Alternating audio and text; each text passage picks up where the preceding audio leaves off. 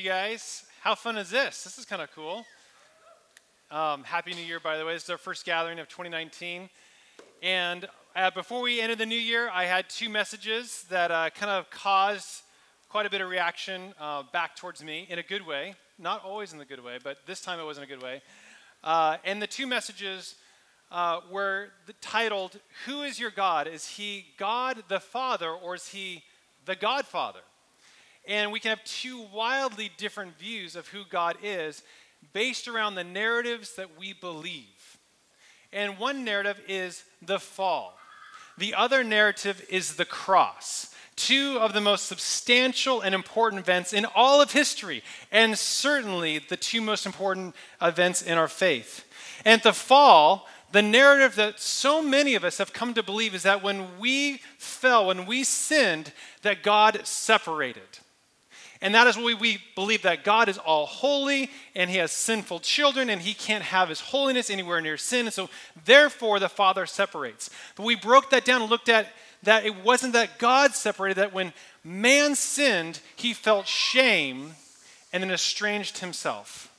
And ever since man felt shame and estranged himself, that God has been chasing after his people to reconcile him. That's the narrative of the fall. And then we looked at the cross. And for so many of us, we believe that Jesus took our punishment on the cross, that the Father was angry, wrathful, needed to atone for sin, put Jesus in our place, and punished Jesus in our position. And the challenge with that is that Jesus came to reconcile us to the Father. But when we really think about it, we come to this awareness that the Father was on his way to kill us before Jesus stepped in. And so we look at it as Jesus paying our debt as well. But the problem with that is that if Jesus was paying our debt, then we really aren't forgiven. That if the Father is actually just a debt collector. And so, how the narrative of even the cross is complicating our relationship with the Father. And we looked at the real theology of the cross, we found that it is the victory over sin and death and the grave, and God brought a new covenant of forgiveness that's perpetual and eternal for us. And so, as we change these narratives, it helps us come into awareness of who is this Father God that we believe in. And so, funny thing from this is that all this reaction and feedback I got was people who were like, I'm terrified of the Father. I had people, all sorts of confessions come at me, like, I haven't read the Old Testament in like 20 years, you know. I've had people say that, that they just trying to focus on Jesus and just pretend that that Old Testament God doesn't even exist. Uh, I had a friend over the holidays come and spend time with us, and she said, I read through the Old Testament all last year, and I'm totally traumatized. I actually don't know what to do with what I believe. And then other Christians have legitimate struggles. They read the scriptures in the Old Testament and they wind up in Jesus and they're like, I don't know how to reconcile these two worlds. And so this is not a new phenomenon. This is a problem that is 2,000 years old. In fact, in the first hundred years after the new church, Marcionism spread through the church. And Marcionism was the belief that, that Jesus is not the same as the God of the Old Testament. They believe that Jesus was such a contradiction to the God of the Old Testament that we're just going to pretend that Yahweh and God of the Old Testament doesn't exist and we're just going to focus on Jesus. And Marcion was declared a heretic, he was excommunicated, his writings were destroyed. Uh, but his rationale is that there is this, such a contradiction between Jesus and God the Father that the God the Father surely can't be the real true God. And in practice, that actually describes a lot of Christians today that we are great with Jesus. Awesome. We get him. He's amazing grace, truth, forgiveness. We love that. And then on the other side, we look at the Old Testament and we're like kind of unsure. We find lots of challenging things that are in there. And so, if you followed my teachings, I don't know, over the past decade, you know I have a favor for Jesus in teaching him. And it's hard because I get emails of people like, help me understand these horribly scary, awful things that I'm reading about God of the Old Testament. And so it's really challenging for us. And what I want to do tonight is to help us understand this huge divide and how to reconcile it. Does that, does that relate to anybody? Does anybody ever feel that tension of Jesus and God of the Old Testament? Like these are, it's a tough world to reconcile, right? And so we need an answer. For me, this is a thorn in my, in my flesh of my faith. A thorn in my faith. There it is. Um, that you want to proclaim Jesus, but you believe the Bible is the inspired word of God. And if it's in the inspired word of God and you have these challenging passages, what do you do with that? And especially being a father myself, God has continually been revealing his nature through my relationship with my own kids. And I can't escape when I read Jesus, he came to reveal the Father. We can't accept Jesus without acknowledging that his main mission was to reveal the Father. Is that cool? That's what we're going to talk about tonight. If you're a note taker, I don't want you guys to stress out because I'm going to cover a lot of ground. If you go to epiclife.org slash notes, uh, that will give you the, the teaching notes that I'm preaching from tonight, and you can follow those along. You don't have to stress out about taking notes. So, my aim tonight and possibly the next message is to help us untangle this mental mess of who God really is like between Jesus and God the Father. What is He really like, and how do we know? And what do we do with all those scary passages in the Old Testament? If I'm brave enough, I'll do that next month. So, tonight I want to focus on what is God really like? How do we know? Because if you read the Bible cover to cover, you're going to get a very complicated montage of who God really is. And lots of seemingly contradictions. People say, well, the Bible doesn't contradict itself, and people who say that don't read the Bible. I'm just going to be honest with you. And if you read it cover to cover and you, you accept all things is divinely inspired, you wind up with a really complicated view of God. You have Yahweh of the Old Testament, who is judgment. He's got laws. He's got wrath. He's the military leader. He vanquishes his enemies. And then you have Jesus who says, Love your enemies. How do we bridge that world? How do we reconcile these two extremes? And so most Christians have no answer at all. And some answers Christians have are just downright terrible. So at the outset, let me give you some perspective of how we've arrived at this mess.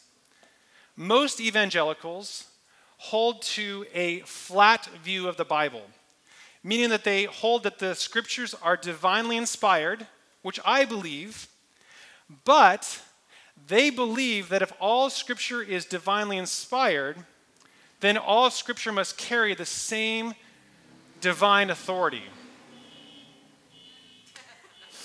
Love that. Welcome to Old Sack. Let me say that again. That if all scripture if all scripture is divinely inspired, they believe that all scripture carries the same level of divine authority, meaning this two words here has the same exact weight as these two words over here in the New Testament. And so, in this view, the revelation of Jesus is placed on the same level as every other biblical depiction of God. And this creates that mental montage of what God is like. And in this mental montage, you have parts of God that are Christ like, but then other parts, God is vengeful and jealous and capable of doing horrible things like genocide. And so, no wonder so many believers have a hard time having passionate relationship, a love connection with the Father because they're terrified of this montage they've, they've read and collected.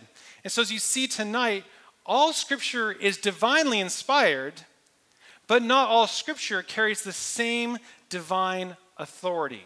It's really important to get this. Are you guys with me?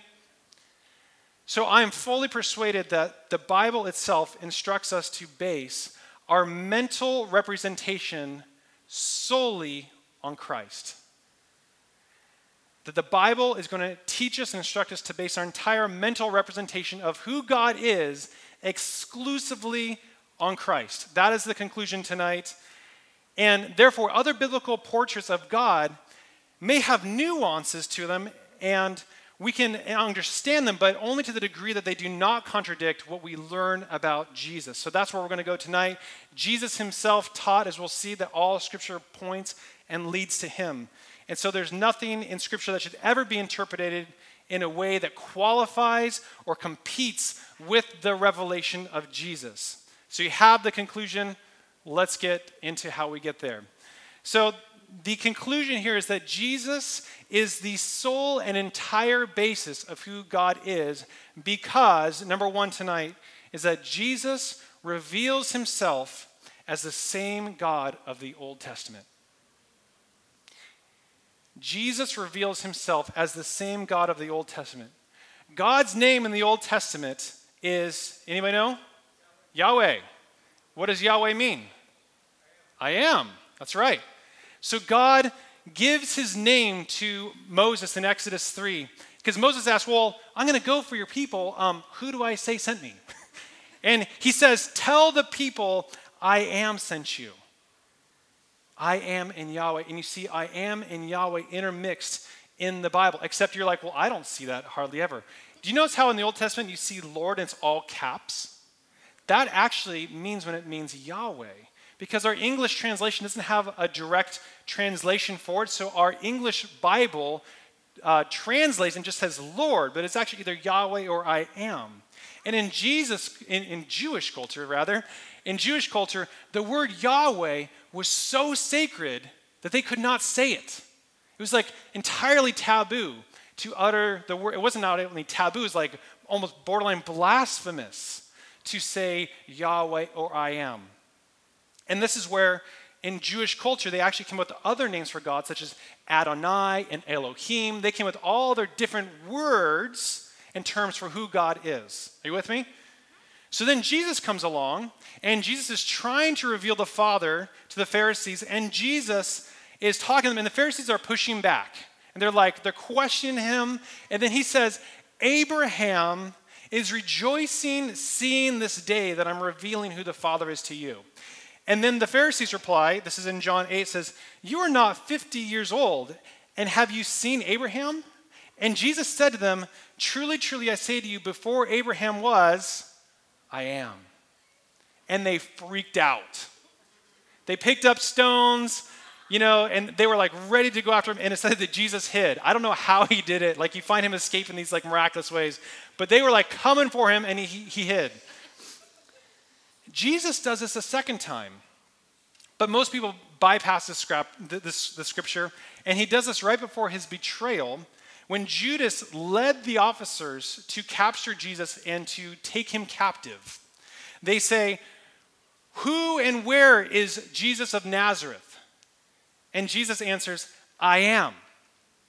And the scriptures give us a little detail here that we just miss is that all the soldiers and the guards they fell to the ground at the words I am.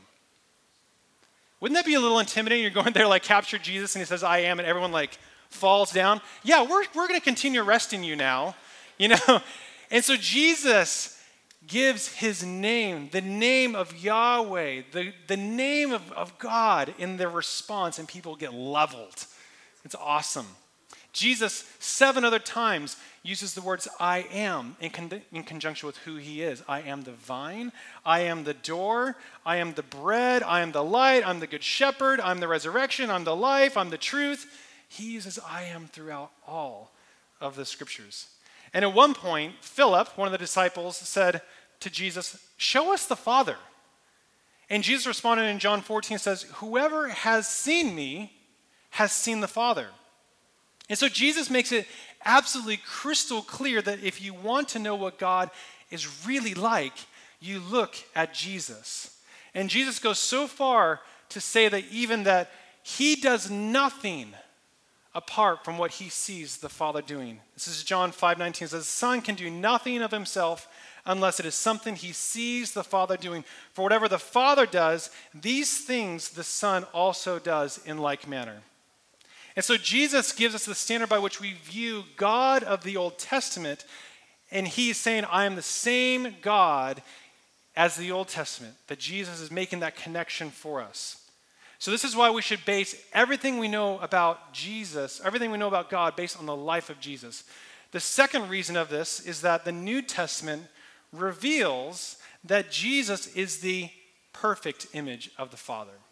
So we want to know who is the Father, who's the God of the Old Testament, how do we know what he really is like? And the New Testament affirms that Jesus is not only a picture of the Father, he is the perfect picture of the Father.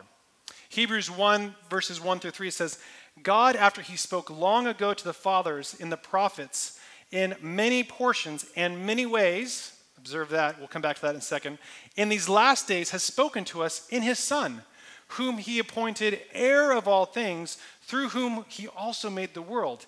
And Jesus, he is the radiance of his glory and the exact representation of his nature and upholds all things by the power, by the word of his power. Could be one of the most important passages in all the New Testament.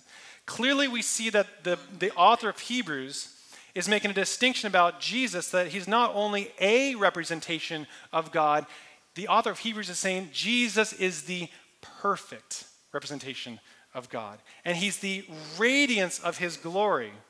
But I want to draw your attention to the word many portions there. Did you see that? The Greek word there for many portions is polymeros, which can be interpreted as diverse portions or, more interestingly, glimpses of truth.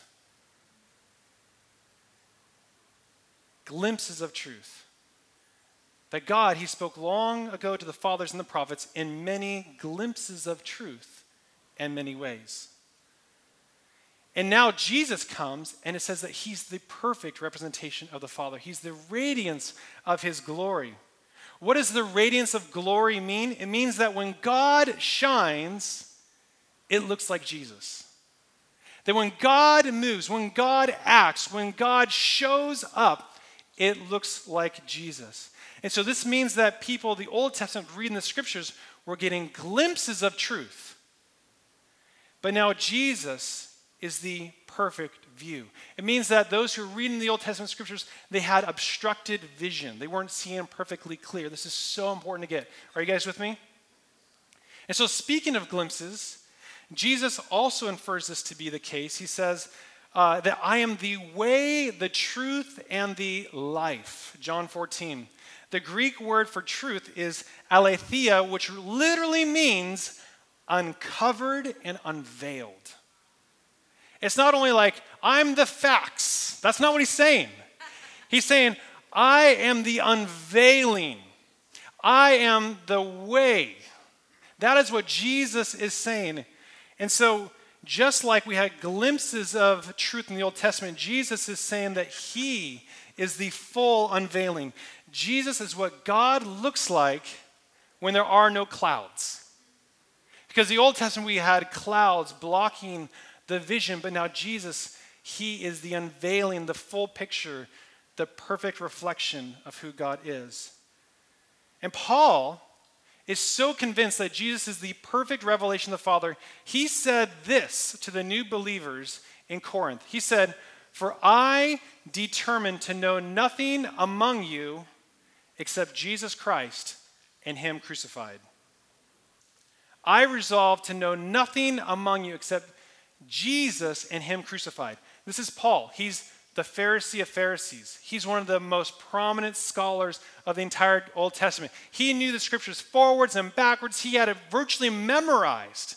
And here you're looking at the smartest guy, perhaps in all of the land for the scriptures. And he says, I'm resolving myself to pretend like I know nothing except Jesus and Him crucified. To the new believers. This is incredible. And he, he elaborates further in his letter to the Colossians. He says, The full assurances of understanding, the true knowledge of God's mystery is found in Christ, in whom are all the hidden treasures of wisdom and knowledge. And this passage now again reveals that there are hidden truths of God in the Old Testament that people were seeing in partial view, but now they see in fullness. It tells us that the fullness, the complete understanding of God the Father is in the crucified Christ. But Paul doesn't even stop there either. A few verses later, he declares that, that Jesus himself is the full embodiment of who the Father is. In Colossians 2 9 says, For in him are, is all the fullness of deity dwells in bodily form. For it was the Father's good pleasure for all of the fullness to dwell in him. Notice it doesn't say that some of the deity dwells in Jesus. It's not like Jesus has part of the deity. It's not that Jesus is some of the deity. It says he's the fullness of the deity. Not one example of many, the totality of God, his spirit, his word, his wisdom, his glory, all that we can know about God is in perfect bodily form, function in the personhood of Jesus. And so everything that we can know about God is actually found in Jesus. And it was the Father's good pleasure to put the fullness of his deity in Jesus. Why? Because no longer would there be a mystery. No longer would there be glimpses. No longer would there be hidden shadows, that he would have his entire nature revealed for all in perfect essence. And this was Jesus' entire aim in his ministry. As you look and read of Jesus, he is trying to reveal the Father. And in the book of John, we see Jesus actually agonizing, thinking, looking forward towards the cross. Remember, he says, May this cup pass from me if there's any other way. But then he stops himself. And Jesus says, No, for it is this reason that I've come for this hour. And so Jesus is thinking about the crucifixion, and then he says these words He says, Father, glorify your name. That's a really weird thing to say at that moment. And the Father answers, out from the heavens, this is John 12, it says, I have both glorified it, it says, and will glorify it again. So the crowd of people who stood by and heard it were saying that it had thundered, and others were saying, An angel has spoken to him. And Jesus answered the crowd and said, This voice has not come for my sake, but for your sake. Jesus says, Father, glorify your name. The Father responds, I already have, and I'm going to do it again. And Jesus says, It's for all of you, not for me. What does this mean? In ancient Jewish culture, to speak of someone's name is to speak about their character and their reputation. When we say, I'm going to glorify your name, speak of your name, any reference to their name is exclusively about their character and their nature. And so Jesus is saying, glorify your name, and the Father answers, I already have. What does that mean? It means that God is saying, I've sent my perfect essence in Jesus to live among you, to reveal myself in perfect clarity. That's what the Father's replying back. But then he says, But I will do it again. What is Jesus thinking about at this moment? The cross. What does that mean? It means the Father says, You've demonstrated yourself, my perfect essence in your life, and I'm about to bring my nature, my reputation into illumination again through the cross by saying, I love the world so much that we're going to lay down our lives so that people may live. Says, I'm going to glorify first in who you already have been, but now we're going to show the world how much I'm loving, how much I'm forgiving, how much I want to be connected to people. And that is what the Father is saying. And John revisits this theme in 1 John 3 says, And this is how we know what love is. Remember, John is also one who said that God is love, right? So he says, This is how we know what love is. You could also substitute God there. This is, know, this is how we know what God is, is that Jesus Christ laid down his life for us, that we ought to also lay down our lives for brothers and sisters. So, what is God's character and what is God's love like? It looks like the cross. We can answer everything, every question that we have about the Father in the life of Jesus, and more specifically, Jesus given himself on the cross. And what is really important is that this revelation of God in Jesus should never be regarded as a revelation of God among others. This revelation should be regarded as the supreme revelation of God that culminates all the other thousands of years of scriptures and people describing what they think is God. It should culminate into Jesus is revealing in perfect totality who God is. And so Jesus is not just part of the view of who God is, Jesus is superior and absolute in every single way. He is superior than any previous revelation about him. I don't care what it says anywhere else. Jesus makes this absolutely clear. I like how an author, Michael Ramsey, puts it. He says, God is Christ like, and in him is no unChristlikeness at all. So Jesus should be our entire basis of how we understand God the Father. For the third reason is this is that hold on because some feathers are about to get ruffled the New Testament reveals that the Old Testament can lead to an imperfect revelation of what God is like. Why do we need to base our entire belief of who God is on Jesus? Is because the New Testament actually tells us that the Old Testament can lead to an imperfect revelation of what God is like. What's fascinating about Jesus' rebuke to the Pharisees is they just weren't like stuffy politicians and people of the day. These are the ones who should have been able to recognize Jesus the most. They were the most studious, they were the scholars, they were the triple PhDs in God. and God stands before them in Jesus and they miss it. So, what is incredible about Jesus' rebuke to the Pharisees is that these are the people who had the most knowledge of God, who knew him the least. Just because you read the Bible doesn't, know you mean, doesn't mean you know God. You had people who knew it backwards and forwards, could recite it, could memorize it, and still, when Jesus stood in front of them, they had no idea who he was. And Jesus says this in Matthew 11, he says, No one knows the Son except the Father. And then get this. And no one knows the Father except the Son. Jesus steps onto the earth and says, No one knows the Father except the Son. He's disregarding years, thousands of years of Scripture the law, the prophets. He's disregarding all of that and saying, No one knows the Father. Now we know Jesus uses extreme language to make a point he will make an extreme says, No one knows it, as maybe the contrast of saying, No one knows the Father at all like Jesus does. But the point is clear that Jesus is saying, Those who study and seek and search for him have missed him and don't know him at all. But Jesus repeats this again.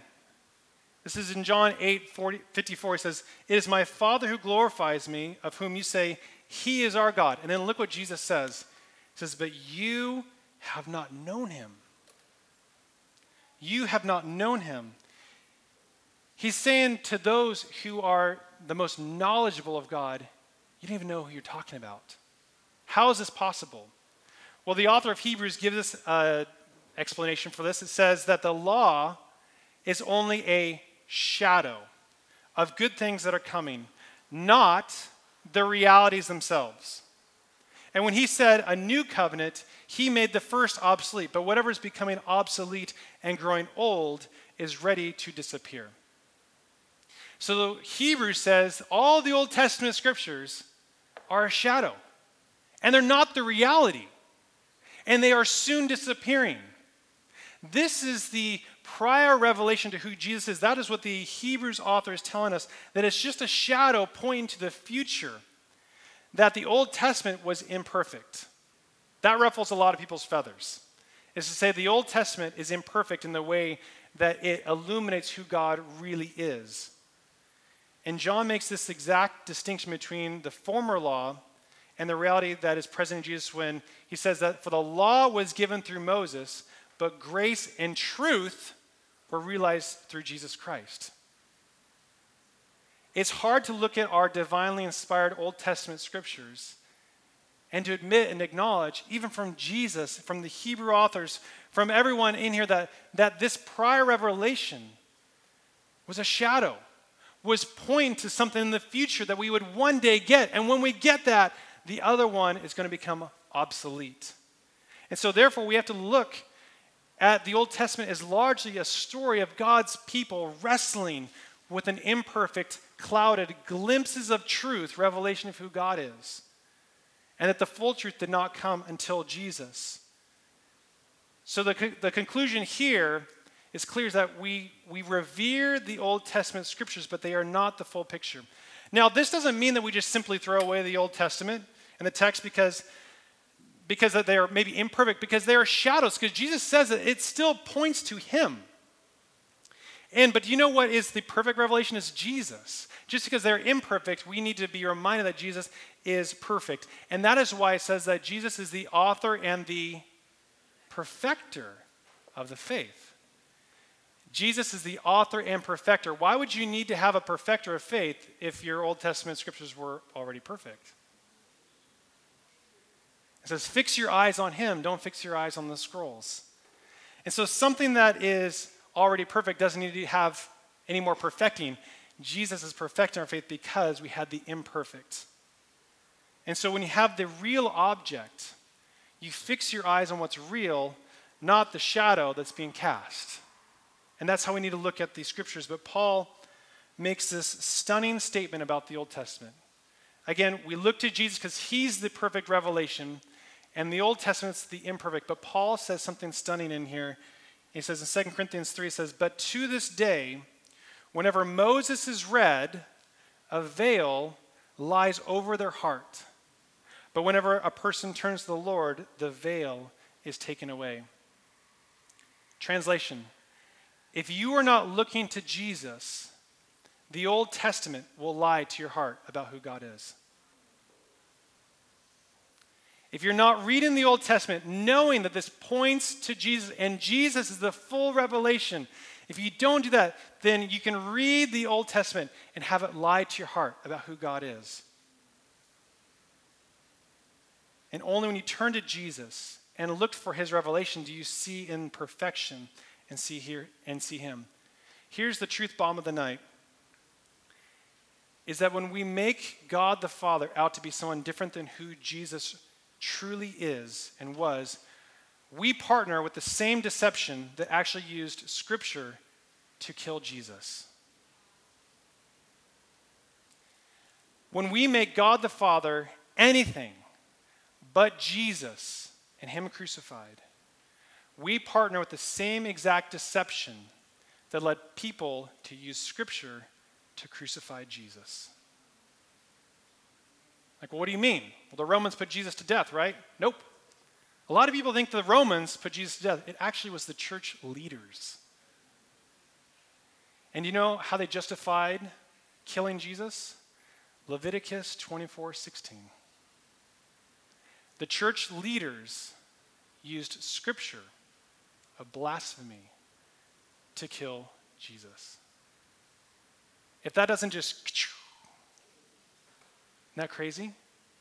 That you have those who are the most versed, the most knowledgeable, the experts miss who God is so completely. Not only do they miss him, is that they then use the Old Testament scriptures to justify the killing of Jesus. Because the Romans were the rulers, the Jewish people were in rulership with, or were under the rulership of the Romans, and the priests were the ones who asked Jesus, Who are you? Are you who you really say you are?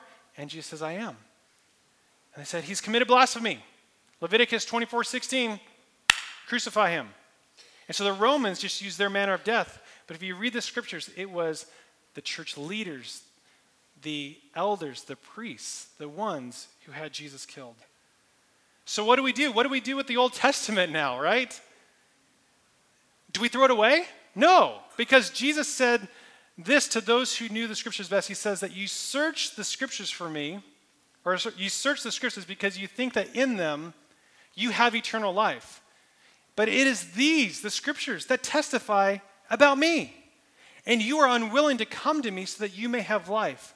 For if you believed Moses, you would believe me, for he wrote about me. So be absolutely clear. I'm not trying to throw the Old Testament under the bus. Because Jesus said, the Old Testament is about me. I am Him. It points to me. It's a shadow, it's glimpses, it's imperfect, yes, but it points to me. And He, Jesus presents Himself as the one whom all previous revelations are about. And that for me is mind blowing. It's like, really? And so our responsibility is not to discard the Old Testament. Our responsibility is to read the Old Testament and ask ourselves, where is Jesus crucified in this? How does it make sense to Jesus on the cross? How does that reconcile? How do I see what God is really doing, revealing who Jesus truly is in this really rough Old Testament passage? And so that is our, our mandate for us. Now, if you feel like you are completely overwhelmed and embarrassed that you don't read the Old Testament scriptures, don't worry, because none of the disciples read the Old Testament scriptures this way either. This is not a con- this is not an uncommon challenge. In fact, after Jesus' resurrection, he walked with the disciples and explained to them all the former scriptures. He says in Luke 24, "Then beginning with Moses and with all the prophets, he explained to them the things concerning himself in all the scriptures."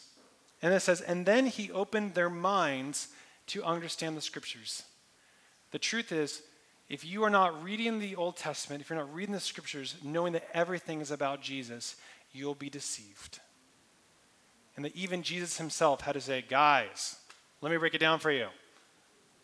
So we shouldn't recluse ourselves back away. We shouldn't avoid the Old Testament, as we should look at it as finding that somewhere in this, there is something else going on.